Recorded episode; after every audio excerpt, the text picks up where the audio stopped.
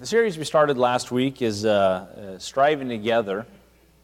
And, uh, and really, the theme we're going to look at several aspects of just the Christian life, church life, family life, uh, where unity and, uh, and, and, working together for a common goal, a common purpose, um, how God desires it. So, this morning we're going to look at uh, really striving together in the home, how we work together in the home environment, that home structure. And, and I believe, and it's really the heartbeat of our church, that, um, uh, that a strong family, strong families make a strong church. And, uh, and first of all, it's, it's, uh, it's practice. You can learn how to be a good Christian at the home, you can be a good Christian outside the home. And, uh, and that's really where our training is for our young people and, and so forth. Can you turn me down a little bit? I just feel like I'm really booming. And uh, so we're going to look at that a little bit this morning, Ephesians 5. And uh, look at verse number 31. It says, uh, For this cause shall man leave his father and mother, and shall be joined unto his wife, and the two shall be one flesh. This is a great mystery, but I speak concerning Christ and the church.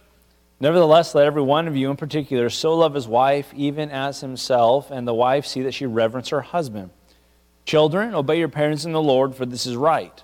Honor thy father and thy mother, which is the first commandment, with promise, that it may be well with thee, and thou mayest live long on the earth.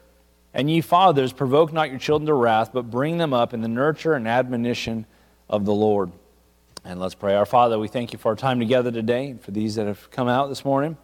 And I pray, Lord, that you would help us as we uh, endeavor to strive together in truth, in unity, and that it would begin at the home. Lord, I pray that every one of us would not just be Christians in public, but that we would live these principles in private and that it really begins in the home. And Lord, I pray that you'd help us now understand these truths, and we pray this all in Jesus' name. Amen. So, again, as we consider some of these things, uh, really it does begin at the home. Uh, fathers taking the lead and the family striving together. Uh, by the way, one of the greatest places we can learn how to be a servant is in the home. Um, one of the things we try to do, uh, and uh, we're not always great at it, but uh, if one person's getting up to get a drink, for example, to refill their glass at the dinner table, uh, trying to get in the habit of, does anybody else need something? And even to the point of over the top, my wife and I sometimes might even you know, uh, even go around the table. Do you need something? Do you need something? Really just trying to show them this is what it looks like, joyfully going and getting you a glass. Because typically it's like, no, you get your own glass, right? That's what we like to do in our own flesh and in, uh, you know, because why? The world revolves around us. And uh, so we're going to look at a couple principles. We're going to back up all the way to verse number 18. And uh, the first thought this morning is that we must seek his power. We must seek his power. Why, why do we need to seek his power? Because the flesh is contrary to, to the ways of God, right? And so it says here in verse number 18, and be not drunk with wine wherein is excess, but be filled with the Spirit, speaking to yourselves in psalms and hymns and spiritual songs, singing, making melody in your heart to the Lord, giving thanks always for all things unto God and the Father in the name of our Lord uh, Jesus Christ, submitting yourselves one to another in the fear of God. By the way, those four verses is one sentence. That's a long sentence, all right?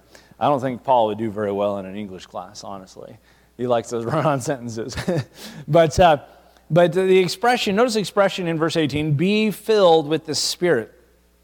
And really, the 19 verses that follow about family relationships, about husbands, about wives, about children and fathers, and, and, uh, and even as it goes on to servants and masters, all this stuff really flows from this. And by the way, if we want the greater context, go all the way back to verse number one Be ye therefore followers of God, excuse me, as dear children. And so as we look at this, uh, now, now, in the flesh, there's a measure of I can love my wife. In the flesh, there is a, there's a, there's a, a point where wives, you can submit to your husbands. There's a point where children can't obey in the flesh. And, and, but, but if we're going to take it all the way as far as God wants us to take it, by faith, as we submit to Him, uh, it really is going to take this yielding to the Spirit. It's going to take this, am I really trusting and following God? Uh, and it really makes that contrast. Uh, uh you know, uh, don't be drunk with wine, but be filled with the Spirit. Don't be full of the flesh. Don't be full of whatever you want to put in there, but be full of the Spirit. And so, so, very important uh, as we look at this, being filled with the Spirit, that we are to have a life that is submitted to the Spirit of God as we're looking and seeking to follow Him. Uh, understand something a car can only have one driver, right? Um, a ship can only have one captain. You may have several that have different parts that they play, but there's one captain. There's one guy calling the shots saying, here's how this thing's going to run effectively. And I think the biggest battle we have in the Christian life is, uh, is I'm trying to lead and the Holy Spirit's trying to lead. And what's happening? We're butting heads. Okay? The, the spirit lusteth against the flesh and the flesh against the spirit, and these two are contrary one to another. They're butting heads. Who are you going to allow to take control, to take lead? 1 Corinthians 6, uh, 19 and 20, it says, What know ye not that your body is the temple of the Holy Ghost, which is in you, which you have of God, and you're not your own? For you are bought with a price. Therefore, glorify God in your body and in your spirit, which are God's. Uh, such an important concept that, that all of this is, is to be yielded for the glory of God. We go in His direction, and, and, and it's learning, it, it's this concept, right? There's a Patch the Pirate song. Only two choices on the shelf pleasing God or what? Pleasing self. And by the way, they have a new, uh, a new adventure that just came out if you guys are looking for Christmas presents for your kids. Um, but uh, yeah, there are only two choices on the shelf pleasing God, pleasing self. And, uh, and that, that's really the issue, right? This know also in the last days perilous times shall come, for men shall be lovers of their own selves.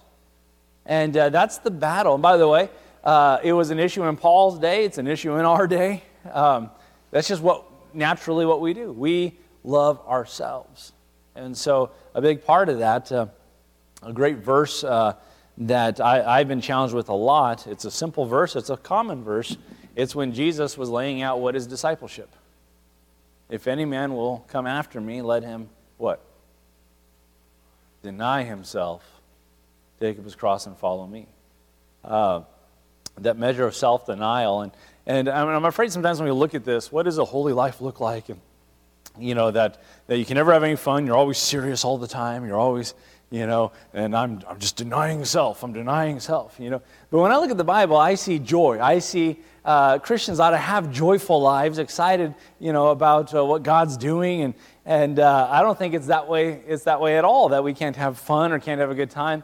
But the issue is, am I pleasing God? Am I going in His direction? Am I, am I embracing the things of God? Or am I fighting against it? That's really, that's really a difficult challenge.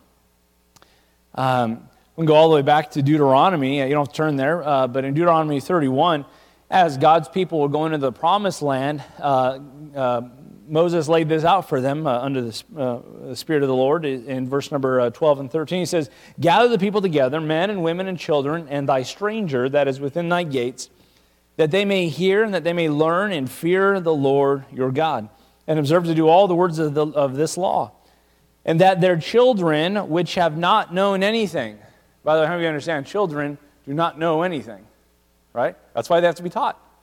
That's why they have to be instructed uh, they don't come into this world knowing anything. All right? Uh, so he says, Their children, which have not known anything, and specifically he's talking about they have not known the ways of God yet, they have not seen him at work. Uh, children which have not known anything may hear and learn to fear the Lord your God as long as ye live in the land whither you go over Jordan to possess it. This, is what, this was God's plan that in the home we talk about these things, in the home we discuss it, in the home we show our children who don't know anything, we show them something, right? How are they going to learn it if they're not taught? How are they going to learn it if they're not shown? And, uh, and so, so important. One author said this train up your children in the way he should go, uh, or train up your child in the way he should go, and walk there yourself once in a while too. And, uh, uh, you know, it's kind of tongue in cheek, but the reality is uh, we need to walk there. We need to go there. Uh, I like what Solomon said to his son in Proverbs. He said, uh, he said, Son, give me thine heart, and let thine eyes observe my ways. We're after their heart, and we're demonstrating, we're displaying it. Do as I do, not just as I say. You see? And we bring them along the way. Why? Because in their flesh, they know nothing. And they got to learn the ways of God. They're going to learn it by experience. They're going to learn it by demonstration. They're going to be learn it. Yes, there's an intellectual part as well. But we bring them along. And so, uh, excuse me. So we ought to uh, desire to have lives that are set apart for the Lord and be used for Him, we also ought to have a singing heart. We see, we see there, uh, uh, it says, uh, Be not drunk with wine wherein is excess, but be filled with the Spirit. What, and then, semicolon, speaking to yourselves in psalms and hymns and spiritual songs, singing and making melody in your heart to the Lord. Now, any one of us can uh, outwardly sing, right? Well, I, I don't mean you can sing, but, but you can sing right? I didn't say well, but you can sing. Any one of us can go through the motions. We can sing. We can sing along with the radio. We can sing in church service. We can sing. But it's a whole nother thing when we're singing and making melody in our heart. In our heart. By the way, when there's a melody in your heart, it starts to flow out. You make a joyful noise to the Lord. You're, you, he's given, uh, he hath given me a new song in my heart, even praising to our God. Uh, oh, my, my mouth is actually what that verse says. Even praise to our God. Many shall see it and shall fear him. Um, a singing heart. Philippians 4 4. Rejoice in the Lord always. And again I say, rejoice. You know, parents, we ought to, we ought to set an environment in our homes that bring about uh, a melodious uh, a, a, song from the hearts, right?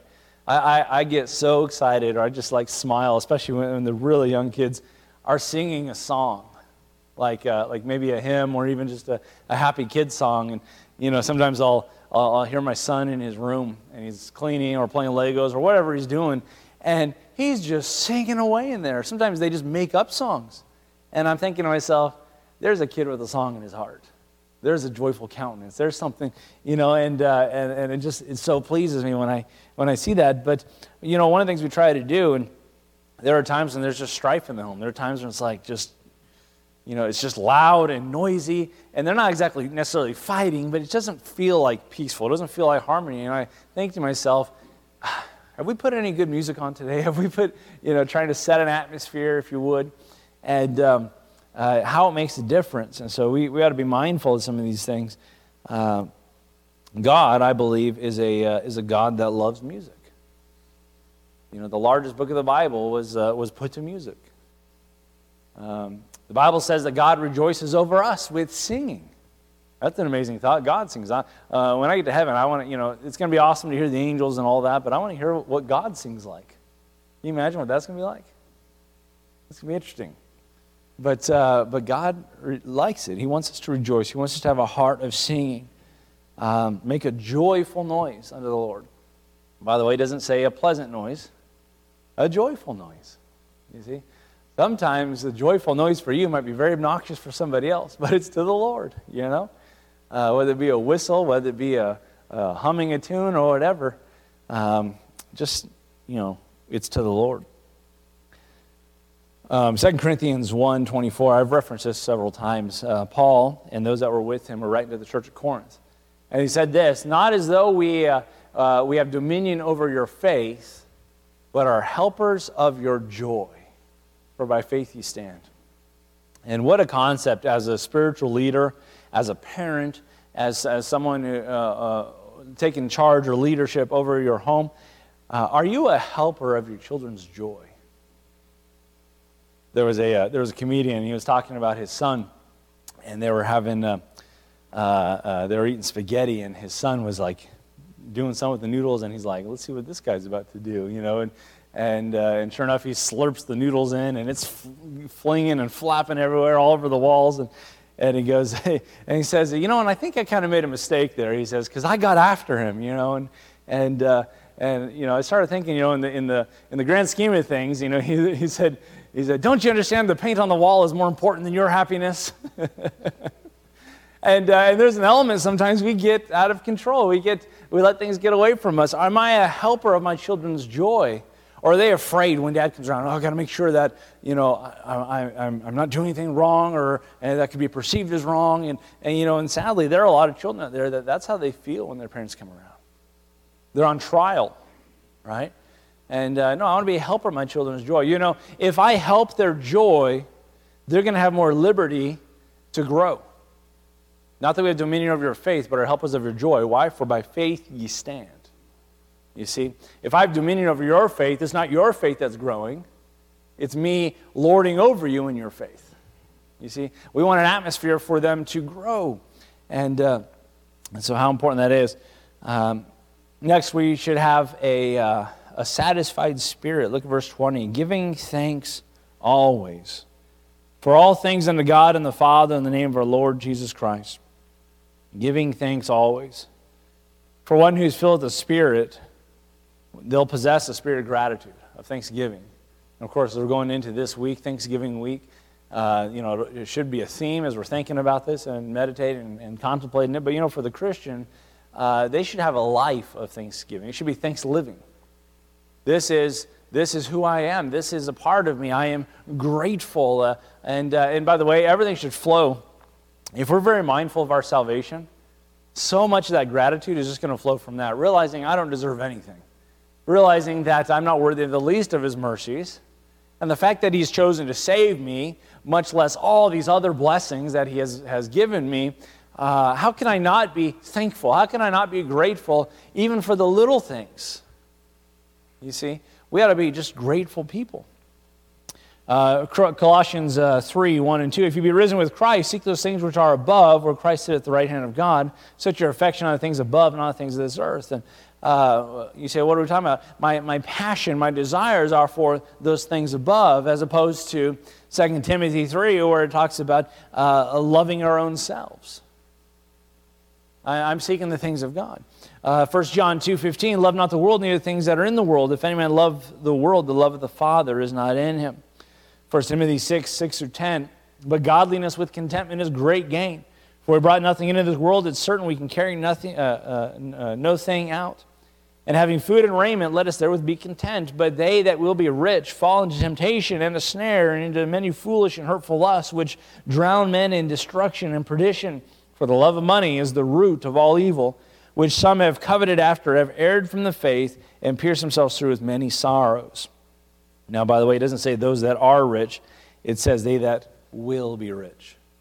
The will, that desire, I'm chasing after it, you see. And what happens? Well, the love of money. It doesn't say money is, is the root of all evil. The love of money is the root of all evil. Uh, and so, so what, what, what is God showing us here? That if we're going to have a thankful heart, a grateful heart, a big key to that is contentment. A big key to that is seeking things which are above. Um, uh, one person said it this way contentment is this uh, uh, realizing that God has given me everything I need for my present happiness. I'm not lacking anything right now. You see? And if I was lacking something, truly lacking something, uh, based on the promises of Scripture, I know that God would provide it. So if I don't have it, there's an element of, uh, of, well, I am to be content with what I have.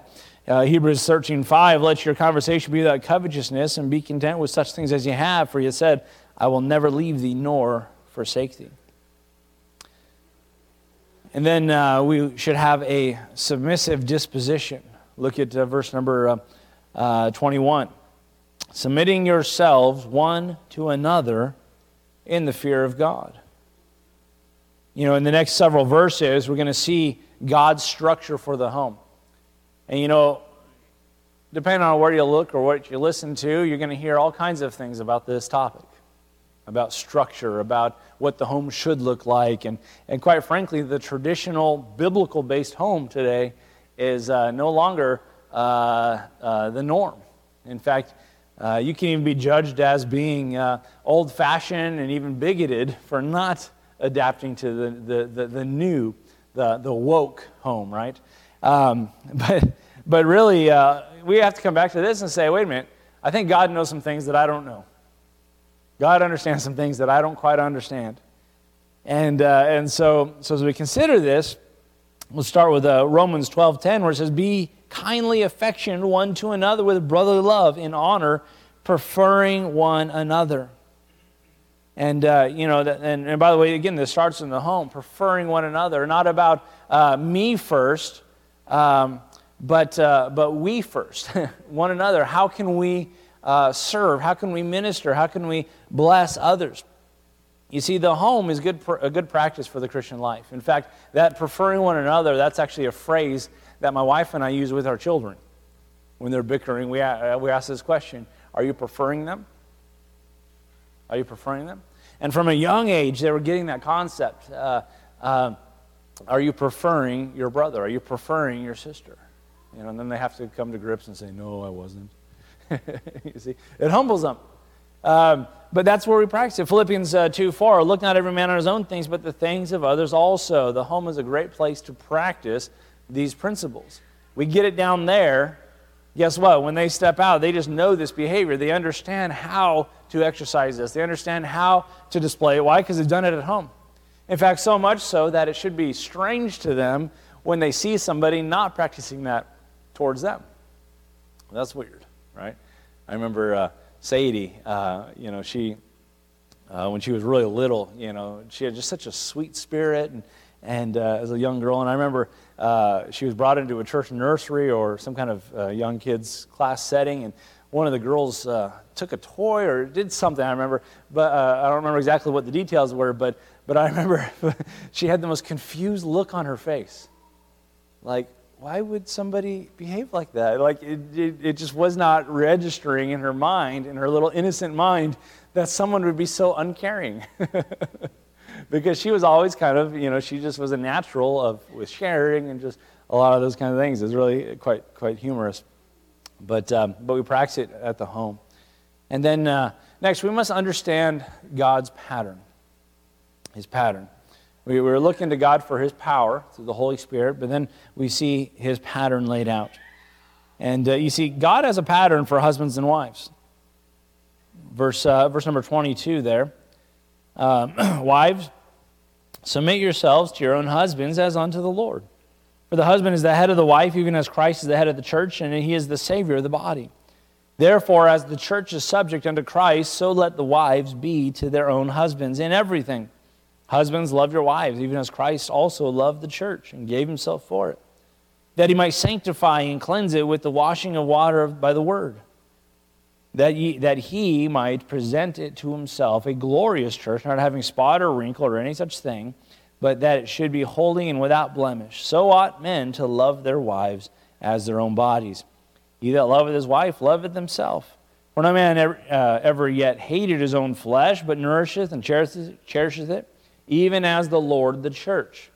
For we are members of his body and of his flesh and of his bones. For this cause shall man leave his father and mother and shall be joined to his wife, and the two shall be one flesh. Excuse me. It's a great mystery, but I speak concerning Christ and the church. Nevertheless, let every one of you in particular love his wife, even as himself, and the wife see that she reverence her husband. God has the pattern. um, a preacher said this once a husband and wife are equals before God, but equality of worth is not, is not sameness of function. God created male and female different at the very beginning, and God created man as masculine creatures and females as feminine creatures. We are to celebrate the differences, not discriminate against it. A woman is superior to a man at being a woman, and a man is superior to a woman at being a man. By the way, that's why we don't let them compete together in sports. Um, that's becoming a big issue in our day, isn't it? You know, um, some of these schools are uh, allowing boys to compete against girls just because they grew their hair out and think they're a girl one day. And uh, you know what's really starting to happen? We're just discriminating against girls, is what we're doing. You know, not giving them a chance, but uh, another topic for another time. But, but uh, going back to God's order. And so let's start with the husband, because uh, uh, that's, that's not as um, uncomfortable and controversial. but we saw there in uh, verse 25 uh, to 29 husbands love your wives even as christ loved the church. Now if it just said husbands love your wives that'd be a lot it'd be a lot easier to swallow that pill oh yeah i love my wife right? I, uh, I bring home the bacon okay uh, but he says, no, no, how? As Christ loved the church and gave himself for it. What a, what a high order. It's, if, if God could not pick any higher standard, well, how am I supposed to love God? Well, you know my son who's perfect? I want you to be like him. um, can, we, can we pick someone uh, a, little, a little lower target that I can aim after? No, he says, this is how you are to love your wife, as Christ laid down his life for his church. Um, and then he goes on that he might sanctify and cleanse it, talking about the church, with the washing of the water by the word. Now, it's interesting how Christ's uh, commitment and what he does to his church is in correlation with what he is saying how men ought to love their wives. Did you know, men, you give your wives value? Uh, you give your wives value by your words. Here, Christ cleanses his church by his word. Uh, it says that he presented to himself, uh, talking about the church again, a glorious church, not having spot or wrinkle or any such thing, but that it should be holy and without blemish. That, and by the way, it's not saying that you are causing uh, your wife to not have wrinkles, okay? But, uh, but I want to say this beauty is in the eye of the beholder. Do you elevate your wife? Do you build her up? Do you uh, see her as beautiful? Uh, that's a challenge. You know, he's making this contrast to Christ and the church, and these are the descriptive terms that he's using. Uh, he puts the value of the wife on the man. Uh, I do not think that's a stretch. There was a, uh, a, preacher, he's no longer a pastor today, but uh, uh, he, would, he would get after women in his church. And he's saying, you know, after you got married and had kids and you just let yourself go and don't even care about keeping your husband's attention, he would go on and on and just hammer on these women. And I'm thinking to myself, uh, well, first of all, what's he teaching those men about their wives? But secondly, uh, those men need to get in there and, and, uh, and love their wives and that they'd, that they'd see their wives as glorious. You see? He that findeth a wife findeth a good thing. Is not, not, not in the Bible? And, uh, and I think it's so easy in our culture. Well, I just got tired of it, you know. Uh, I heard one person say it shouldn't be, uh, it shouldn't be till death do us part. It should be till, uh, till we get tired and desire an upgrade. I'm like, that's the world we live in today. And uh, no, no, he that findeth a wife, that, that, that marriage, uh, a covenant, finds a good thing. That is a blessing. And, and, uh, and, and men, we give value to our wives by how we love them, how we speak to them, how we look to them. Um, and I do believe that the greater burden really is on us, man. Uh, by the way, I, do. I also believe that if we do our part well, their part will come easier. Um, it's hard to submit to a knucklehead. but I tell you what, if she is just convinced that he loves me no matter what, he uh, cherishes me, uh, that's got to be a hard hearted wife to, to, to say, I'm not going to submit to that man. You see, uh, man, we ought to take the lead, we ought to take the initiative there. One person said this The problem in America is failure in the highest office in the land and that office being husband and father. Thought that was a pretty good statement. And then wives, they're to demonstrate submissive love. I like that last verse that we read in verse 33 wives are to reverence their husband. How many of you have read the book Love and Respect? Anybody here read it? I strongly recommend that book, Love and Respect. Uh, it really lays it out from, from this text. Man's greatest need in a relationship is to be respected. That's why the woman was given the command to submit. But the woman's greatest need in that relationship is to know she's loved. Now, love comes natural for the woman, uh, and, uh, and she wants to, you know, but she gives it. That's why she's not commanded to do it. But she needs to know that she is loved. And then uh, on the flip side, you know, what's one of the worst things you can do to a, to a husband? Well, disrespect him belittle him, right? But uh, it's a phenomenal book talking about even the perspective that men see things versus women. And he talks about how men see things from blue, uh, from blue sunglasses and women see things through pink sunglasses. And, and uh, uh anyways, it's a, it's a wonderful read. I encourage you to read it. But, uh, but really, that's, that's the issue. So it says in verse 22 Wives, submit yourselves to your own husbands, as unto the Lord. By the way, your own husbands. Uh, as a pastor, yeah, my job is to preach the Word of God, but, uh, but the reality is, man, you need to take the lead. I'm not going to tell your wife what to do. and she shouldn't listen to me uh, uh, as far as just me. She should listen to her husband. Um, submit to your own husbands as unto the Lord. For the husband is the head of the wife, even as Christ is the head of the church, and is the Savior of the body. Therefore, as the church is subject unto Christ, so let the wives be to their own husbands in everything. But what a great principle, as unto the Lord. Uh, uh, well, you don't know my husband. He's, you know, he's, you know, as I said earlier, he's such a knucklehead, you know. And uh, yeah, well, uh, welcome to the club. I'm sure many women can say that, but it's unto the Lord. Peter lays it out and he gives us a great example, even as, as Sarah called Abraham Lord and she, she followed him, right? Uh, now, I want to say this that if you know the story of Sarah and Abraham, uh, Abraham kind of led her into some dumb things, right? Uh, violate some principle, violate some scripture, yet you followed. And I just want to say this, and I'm not, not saying necessarily you should follow your husband into sin, but, uh, but there's an element of, you know, well, he, he might make the bad decision, he might make a wrong decision. You see? Well, there's an element of just, well, you follow your husband, let God deal with him. Okay? Um, it can be a very difficult thing when things are out of your hand to, to want to want to try to control things or even be the Holy Spirit to your husband. And it just brings issues, it just brings problems. we got to be so careful with that. In a marriage, each member fills a unique role. Uh, much like uh, 11 players on a football team, only one member of the team can uh, call the plays. And that's typically the quarterback. It's not because he is more intelligent or has greater experience or is a greater athlete than the other teammates. It's because the coach said so. And, you know, uh, the family structure in the home uh, is not just because, it's not because the father is the most spiritual. It's not because the father is the smartest. It's not because of any of those things. It's because God said so. You see? Now, a wise husband, you know what he's going to do? He's going to counsel with his wife and they're, uh, they are a team, and they're going to go through this together. But, but really, at the end of the day, uh, you can yield to your wife if you want and let her make all the decisions. But at the end of the day, you're the one that is accountable to God for the decisions that are made.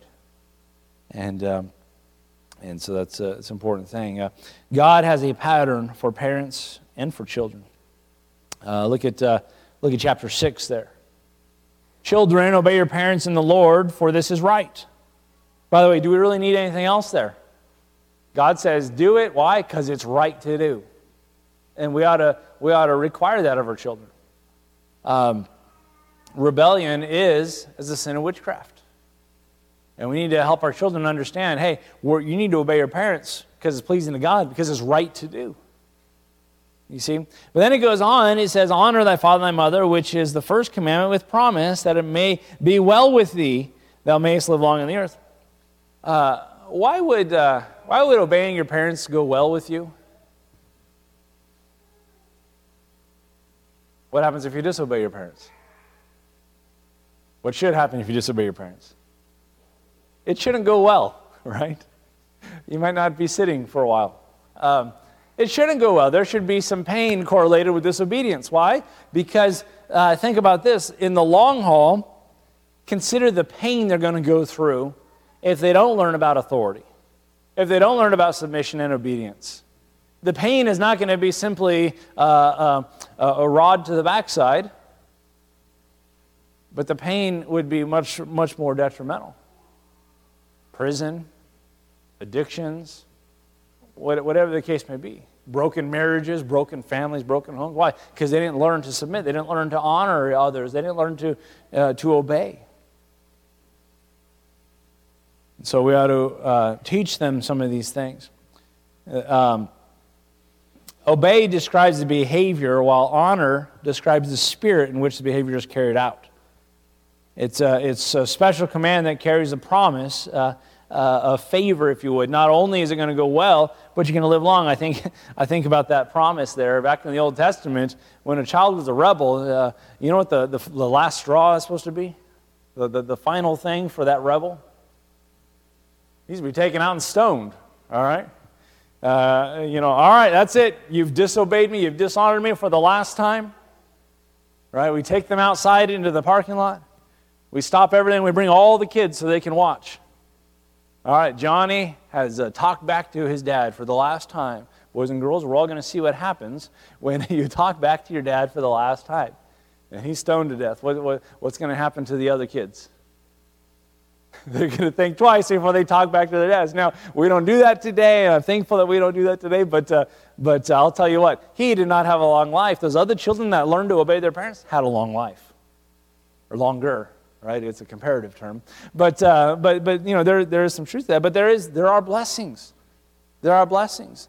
I think of people that are that have OD'd on drugs, that are just uh, uh, ruined their lives, they're destitute out there. Somewhere along the way, they probably did not know, learn how to honor their parents. They didn't, it didn't go well with them. They didn't have a long life or a meaningful life. So we need to follow his principles. He gave us the pattern, and, and uh, we need to follow those principles. Follow principles of uh, loyal devotion. Verse 31 uh, uh presents the most uh, oft repeated marriage principle found in Scripture. And it says this again For this cause shall man leave his father and mother, and shall be joined to his wife, and the two shall be one flesh. God's plan for marriage is uh, one man, one woman for one lifetime. By the way, um, you know, in the, in the context of the day we live in today, people are saying, you know, marriage is one man, one woman, one man, one woman. No, no, you're missing it. That's two thirds of it. One man, one woman, one lifetime. That's God's plan. You see? Uh, even within Christianity, we've, we've gotten to this place where we're kind of jumping from one marriage to another, to another, to another. And uh, even to the point where, where preachers are doing it. I know several that, uh, that stayed in ministry in their same church that uh, that left their wife and married a lady in the church and uh, just stayed in that church and serving. And, and I know personally of at least two that, that that's done that, and not to mention all the ones that maybe take off and go somewhere and then they go pastor another church and, and, and whatnot. I'm thinking, boy, if, if, if, if pastors can't even get this figured out, you see, we're in trouble. But, uh, but that's God's plan, that it be for life. We need to follow the, his pattern. I'm not going to get into the, the theology of, uh, of that, uh, what constitutes divorce or remarriage, but uh, we'll talk about that another time. Um, Adrian Rogers said this. He says, uh, um, Why let a wonderful marriage go down the tubes because of problems? There are no problems too big to solve, just people too small to solve them. People who get divorced and those who are happily married have basically the same kinds of problems. The difference is in loyalty and commitment. Remember, it is not only love the, st- uh, the excuse me, it is not only that love that sustains a marriage, but also marriage that sustains love. And unfortunately, I think we followed uh, the, the Hollywood kind of uh, model. We fell in love and lived happily ever after. Uh, the Bible doesn't show that anywhere in there. The Bible teaches us that we grow in love. We're commanded to love. You know, I've had people sit down in my office and, uh, and say, Well, Pastor, I just don't love her anymore. And I'll say, Well, what's that got to do with anything? Right? Because what you just told me is I'm choosing to disobey God when God commanded husbands to love your wives. And so what, you what you're telling me is I don't want to obey God anymore. I'm done obeying God. And, uh, uh, you know, it's like we, we when, uh, when we're all kind of uh, had fallen in love and, and we're there at the wedding altar and we've been looking forward to this day for, uh, you know and then we go through those vows and he says for better or worse? And we think yeah i'll say that because i can't imagine anything worse. And then worse comes. It's amazing when we give our excuses and say well i'm divorcing because of this. Isn't that doesn't that qualify as worse? For better or worse right? That's the worst. Oh i didn't think it'd be this worse. I didn't think it'd be this but well for better or worse. But we follow the principles of, uh, of, of this connection in life. Verse 29 For every man, uh, uh, for no man ever yet hated his flesh, but nourisheth and cherisheth it, even as the Lord the church. We see here the responsibility to, to nourish and to cherish that, that relationship with his wife uh, to cherish the wife herself. And uh, the idea here is to devote time, energy, care for the relationship. And by the way, that principle applies to every relationship. I just don't know why I don't have a relationship with my kids. How much time have you spent with them? You know how kids spell love? T I M E, right? Time. Well, I bought them what they wanted for Christmas. Um, one of the kids came up to me today. They, they followed me into my office this morning and uh, saw my guitar there. He says, My dad hasn't gotten me a guitar yet. I said, Oh, did you tell him you want one? He says, Yeah, it's the only thing I want for Christmas. So, Pam, he only wants one thing for Christmas, all right? And uh, so your, your shopping list just got small there. but, uh, uh, but it's not about things, it's about, it's about time. Time. Um, you know, and you, you, could ask, you could ask kids who have, you know, busy dads, and, you know, would you rather have something really nice? Would you rather have a day with your dad? You know, find out what you hear. It's, uh, it's, uh, it's telling. But really, it's time with your relationship. It's time with, uh, with any relationship in life. 1 Peter 3 7 tells us that we are to dwell with our wives according to knowledge. Dwell with them. That's a time thing, that's a nearness thing. And then, according to knowledge, uh, what is that? That's, uh, that's knowing them. You see, I had to have a PhD in, uh, in, in Carryology. my wife's name's Carrie. Uh, in knowing my wife. I had to know what makes her tick. Right? I know what makes her tick off, but I had to know what makes her tick. I had to know what, what, uh, what, what, what, what are, uh, what's that? Yeah, well, the opposite of that. what makes her talk, right? Tick tock. Yeah, anyways.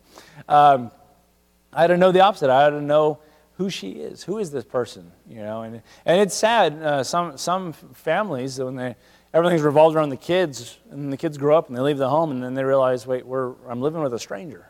Who is this person? Now, they knew each other when they got married, but that was 20 years ago. And now they've kind of grown into two different people. And they wake up one day and they think, Who are you? You see? And, uh, and I think, by the way, it's very important for the children that they know that the spouse comes first. That mommy loves daddy and daddy loves mommy. And, and that that's the most important relationship. There's stability in that. It's funny, my kids will catch my wife and I uh, kissing from time to time, or, you know, and, uh, and, and I'll see them kind of smile. You know, why? They, they, they love that their parents love each other. Okay? Um, and then we follow principles of, uh, uh, of loving compassion. This principle continues to the application of nourishing and cherishing uh, every, every act of selflessness, uh, self, excuse me, selflessness, every expression of affection, every word of kindness contribute to an environment where God's grace can flow, flow freely. 1 Peter 3 8, finally, be of one mind.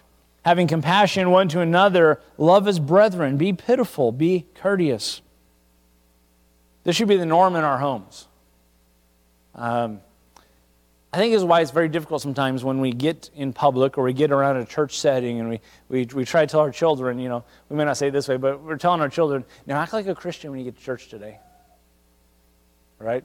We don't fight, we don't hit, we don't take toys, we don't, you know, and, uh, and it's like we're trying to make up for not doing those things all week in the home. What was happening in the home? There was bickering, there was fighting, there was all this stuff going on. And then we come to church and we say, all right, we got to act like little saints now.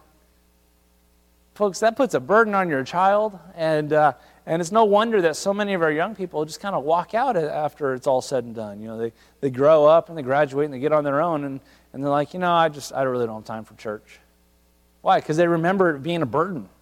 The, the, their memories of it were having to, to, to, to just, just, just mind uh, everything. Now, should they mind these things? Yeah, but it's not, should, it should just be there, right? It should flow from a, uh, from a habitual life. This is how we live. This is how we do life together. We as a family love each other. We as a family serve each other. By the way, love should be a commonly used word in your home. I love it when my little girl just out of the blue comes up to me and says, I love you, Daddy. There was nothing that prompted it. It was not a response to me saying, I love you to her. Or just random hugs. My, my teenage daughter, I don't want to embarrass her, she's not in here, but uh, she'll just, you know, walking around the house, she'll just come up and just give me a big old hug. You know what that does for a dad? We've, we've cultivated an atmosphere where we don't just love each other, excuse me, but we express it. We say it. We, we show it. And uh, that's what we're trying to do.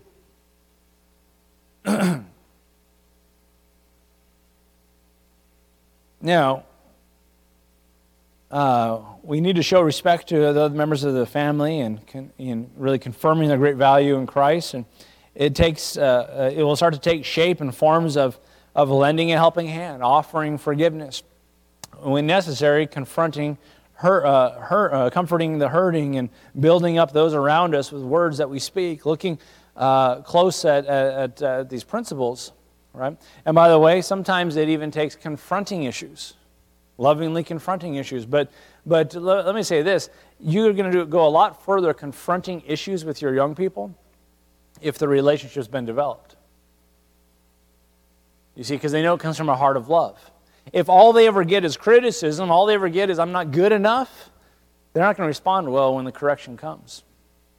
You see, rules with, uh, without relationship breeds rebellion. Rules with relationship breeds response. Do I have a relationship there. Um, something that's just kind of leaped out at me just this last year is that proverb that I think we all know faithful are the wounds of a friend. Right? Faithful are the wounds of a friend. You know, what leaped out at me about that passage is of a friend. Am I on friend level before I go in to wound that person? We always, we always focus on, well, you go ahead and wound them. Faithful are the wounds of a friend. Make sure they know their error. Make sure they know how to correct it. And hold on a second. Are you on friend level? Because otherwise, it's kind of like, who are you to tell me this? Who are you to say this to me? You see? And so it is with your children. Ephesians uh, 4 29 to 32. Let no corrupt communication proceed out of your mouth, but that which is good to the use of edifying, building up, right? Uh, that it may minister grace to the hearers. And grieve not the Holy Spirit of God, whereby you are sealed to the day of redemption. Let all bitterness and wrath and anger and clamor and evil speaking be put away uh, from you with all malice, and be ye kind one to another tenderhearted, forgiving one another, even as God for Christ's sake hath forgiven you. Interesting, right in the middle of that, grieve not the Holy Spirit of God. If we're going to put all those verses together and say, what does this have to do with the other verses? That tells me that when corrupt communication does proceed out of my mouth, or when it's not being used for edifying, that it's not ministering grace to the hearers, what have I done? I've grieved the Holy Spirit. When bitterness is taking control, wrath and anger and clamor and evil speaking, I'm going to grieve the Holy Spirit.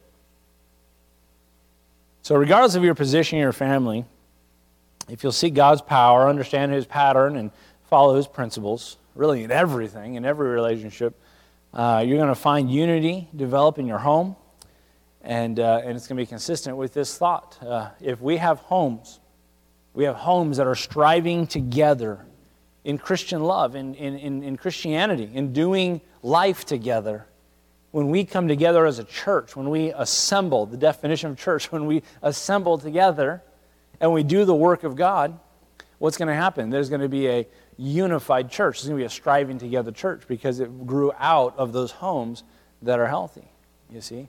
So we have each of these family units, and I'm so glad you're all sitting with your families. You're distanced, right? I'm not glad about the distance, but I'm I am glad, okay? Uh, um, but, uh, but what are we doing? We're, I'm looking at these family units and saying, how's your striving together going? Not striving like this, but we're working together. We're fighting this fight together and growing in the Lord in these areas. Uh, I'll tell you what, that's what's going to prepare our children because they've learned how to, uh, how to behave in, in, uh, in that controlled setting, that controlled environment and all of a sudden, when they get out there and parents aren't looking over their shoulders, it's just a habit. Wow, I just love this worker. He just he's so respectful. Yes, sir. No, sir. And he just gets the job done and he's on it and he encourages the other workers. Boy, I tell you what, who is this kid? Right? That's not normal. And that should be said of every Christian young person when they get their first job. You know, boy, this kid, this guy's different. You know, and that's that's how it ought to be. Sadly, sadly, many times that's not the case. And it really put, brings reproach on the name of Christ because uh, you don't have to be somewhere long before you realize, oh, they go to this church, or oh, they came from that family, or, or what have you. And it's a reproach. But uh, so it all starts in the home. And I appreciate you folks. I appreciate the spirit of our church, that this is, a, is really is a desire of our church, that we want to grow and help and, and cultivate strong homes, because that is what makes a strong church. You know, by the way, it's what makes a strong nation. Why is the home under attack in America? because our country is under attack. You see? And so you tear down that, the foundation, the backbone of our country, then our country will fall as well. And so, so we're going to stand. We're going to, uh, as a church, as believers, do what's right in our perspective areas. And as a church, we're going to be uh, honoring God and unified in this area. So appreciate you all, folks. Let's have a word of prayer. Yes.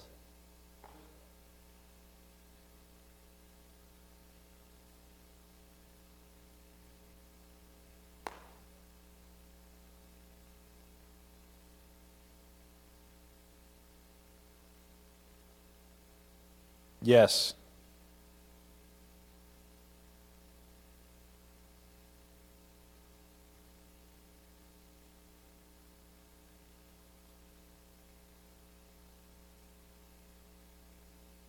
Absolutely.